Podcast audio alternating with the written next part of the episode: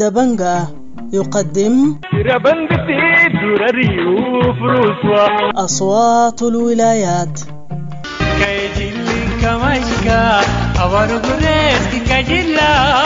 أصوات الولايات برنامج يومي ينقل آراء وتفاعلات الشارع في ولايات السودان المختلفة.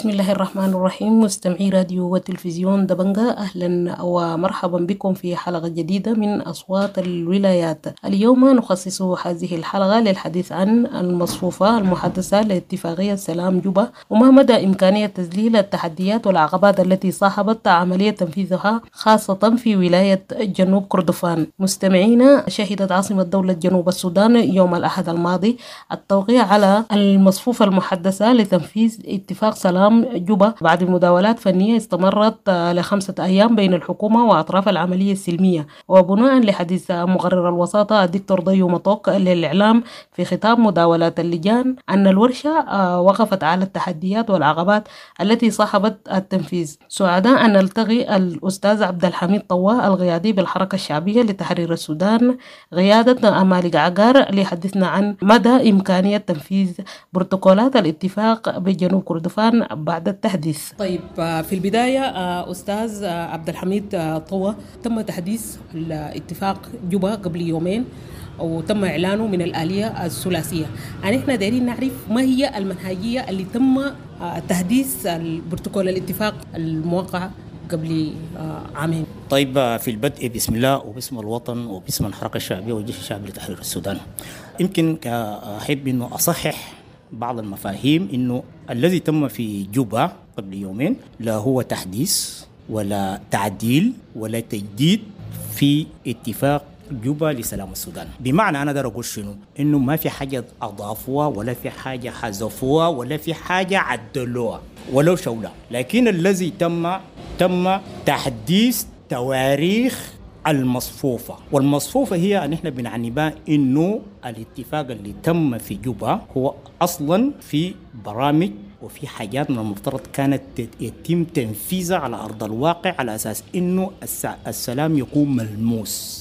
مثلا عندنا التعيينات على المستوى السيادي وده يمكن تم عندنا المشاركة في السلطة التنفيذية على المستوى القومي ويمكن تم عندنا المشاركة في المجلس التشريعي وده ما تم. عندنا الاستحقاقات المفروض تتم في بعض الأقاليم المتأثرة بالحرب مثل جنوب كردفان جبل النوبة والنيل الأزرق وعندنا دارفور الكبرى. يمكن تم جزئيا في دارفور في تشكيل تم على المستوى الأعلى. في النيل الأزرق أفضل بكثير. لأنه في حكومة متكاملة تمت على المستوى التنفيذي ما عدا المجلس التشريعي لسه ويتخيل لي بعض المفوضيات ما تم. لكن بالنسبة لنا في جنوب كردفان جبل النوبة وغرب كردفان للأسف الشديد الذي تم لا يسوى واحد في المية اللي هي انحصرت فقط في تعيين نائب الحاكم لإغليمي جنوب كردفان وغرب كردفان. مفترض أنه تكون كانت حكومة متكاملة وكاملة. ودي كانت محددة بفترات زمنية محددة بعد الاتفاق اللي وقع في شنو في أكتوبر 2020 طيب يا أستاذ أنت زي ما ذكرت إنه آه يعني التنفيذ في دارفور وفي النيل الأزرق ما ماشي أحسن من جنوب كردفان. ما هو السبب يعني اللي خلى يعني تطبيق الاتفاق في جنوب كردفان يكون قاصر في جنوب كردفان وفي غرب كردفان؟ بصراحة شديدة ما في إرادة ما في إرادة سياسية. أنا اقولها بصورة واضحة جدا من جهة من جهة. أيوه ما خلاص. أنا بقول لكم إنه ما في إرادة سياسية وما في رغبة في تنفيذ اتفاق سلام جوبا خاصة في جنوب كردفان وغرب كردفان.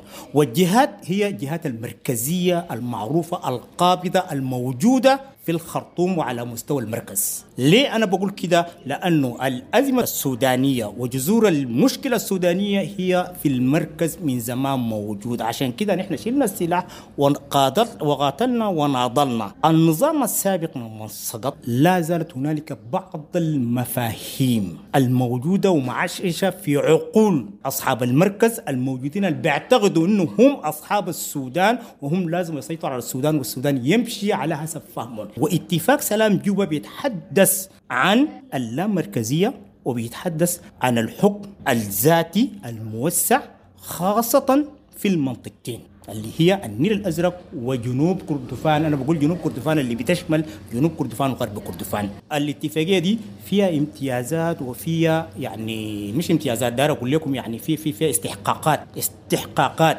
بتخلي أبناء المنطقتين والمنطقتين بيتمتعوا بثروات الهائلة الموجودة اللي أصلا بتهدر وبتمشي للمركز من دون ما ترجع في شكل تنمية وخدمات للمنطقة. في نفس الوقت عندنا 40% من كل شنو ثروات المنطقتين بالإضافة إلى مشاركة المنطقتين في شنو؟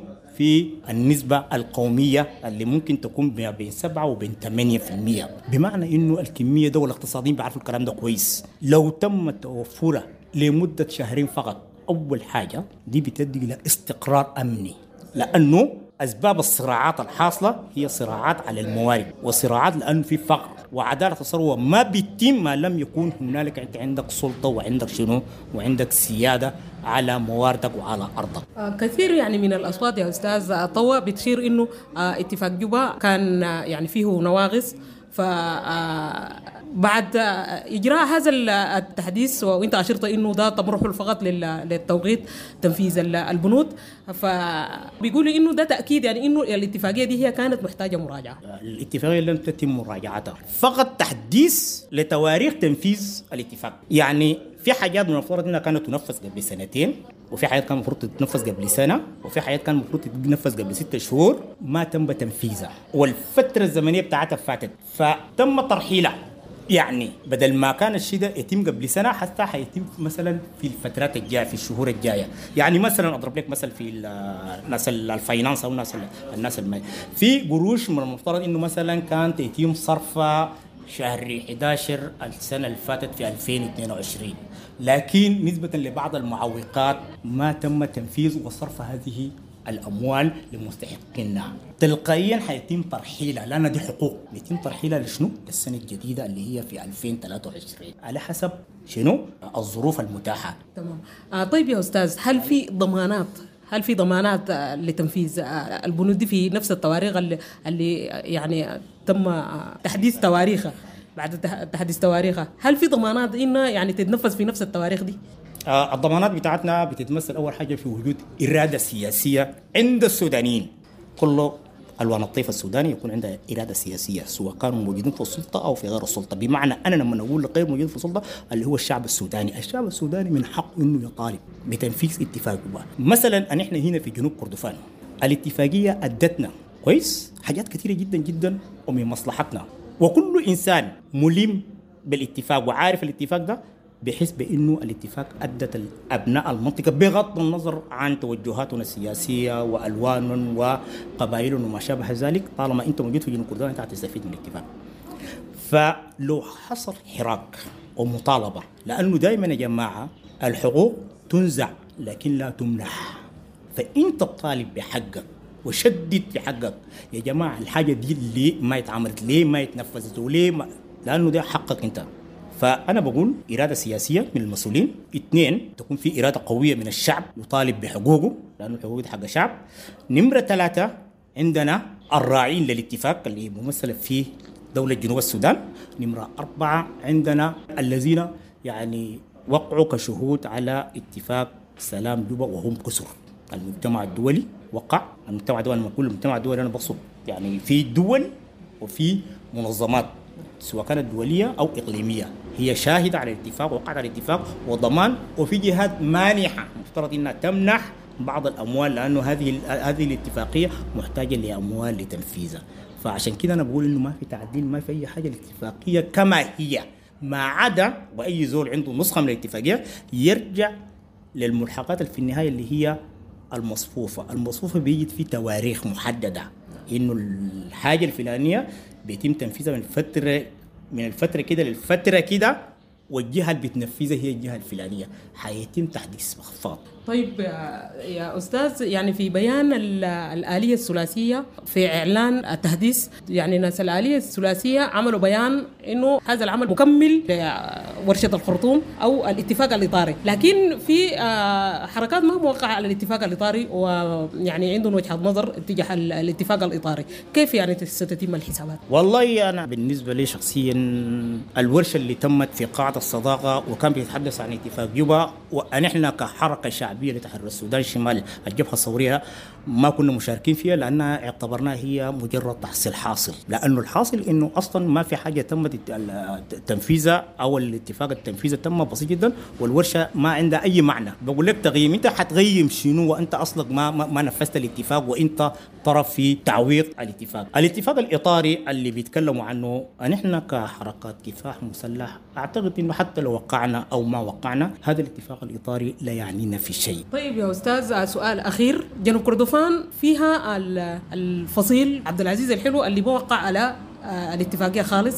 هل ممكن تطبيق اتفاقية آه، السلام جوبا؟ ممكن يكون الضغط لعبد العزيز إنه يجي يوقع على السلام على أساس إنه تعود بمردودها على الولاية عامة؟ السلام هسه هو معاش وموجود. نعم عبد العزيز الحلو لم يوقع رسميا على أي اتفاق مع الحكومة القائمة لكن بنلاحظ إنه هنالك تحركات أو في سلام شعبي موجود وملموس. ويتمثل في خلال التحركات اللي بتتم بين المواطنين ما بين المناطق سيطرة الحكومة والمناطق اللي بسيطر عليها عبد العزيز. يعني لدرجة إنه في مواصلات في باصات سفرية بتتحرك من الخرطوم من الحاج يوسف سواء كان من الحاج يوسف أو من أم درمان وتجي في كادوغلي والناس بتنزل هنا وبتتحرك بتمشي حد مناطق الحركة. ومن هناك بتتحرك وشايلة مواطنين وشايلة مواد بتتحرك بتجي كادوغلي وعبر كادوغلي بتصل. ده معناه شنو يا جماعة؟ معناته في سلام. في سلام معاش وموجود وسلام اتفاق جوبا لو تم تنفيذه. وبقت في إرادة وبالذات الأجهزة الحكومية اللي ممثلة في الأجهزة الامنيه لو قامت بعملها بالصورة الدقيقة وبالصوره بحته نحن والله يا جماعة حنعيش في وضع بتاع السلام حقيقي وما حنسمع. هسه يا جماعة ما في ما في معارك ما في حروبات ما في صراع ما بين حركات الكفاح المسلح الممثلة مثلا في الحركة الشعبية والحكومة. ما في أي صراع مسلح. ما في معارك اللي بيحصل كالآتي هنالك مجموعة حفنة من المجرمين. اللي شنو؟ قاعدين شنو؟ بيعملوا في التوترات الأمنية سواء كان في عن طريق النهب وعن طريق السرقات. والتهديدات اللي بتتم والحاجات اللي بتتم. وده دور الحكومة الموجودة هنا ممثلة في الأجهزة الأمنية إنها تقوم بدورها على أكمل وجه وتردع هؤلاء المتفلتين وتبسط هيبة الدولة. المواطن بتاع جنوب كردفان معروف إنه مواطن منتج وما محتاج إنه زول يقول له أمشي اشتغل ولا أمشي أعمل. بيزرع بينتج بيمارس تجارته بيصدر محاصيله بيهتم بالماشية بتاعته اللي بتدر له يعني أموال وده حينعكس يعني ايجابيا على دولاب الدولة لأن مواردها حتكون موجودة ومستغره وتلقائيا الموظف مرتبه بيجو في زمنه في وقته وفي نفس الوقت الحكومة حتقدر انها شنو؟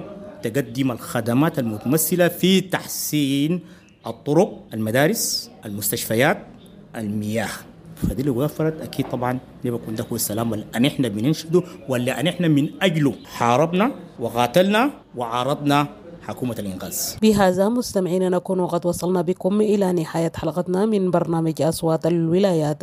استضفنا خلاله الأستاذ عبد الحميد طوى القيادي بالحركة الشعبية شمال قيادة مالك عقار. حدثنا عن المصفوفة المحدثة لاتفاق سلام جوبا الذي تم توقيعه الأحد الماضي وما مدى إمكانية تلافي التحديات التي تصاحب عملية التنفيذ في ولاية جنوب كردفان. حتى جديد اللقاء نترككم في hifzillahi wa riayati.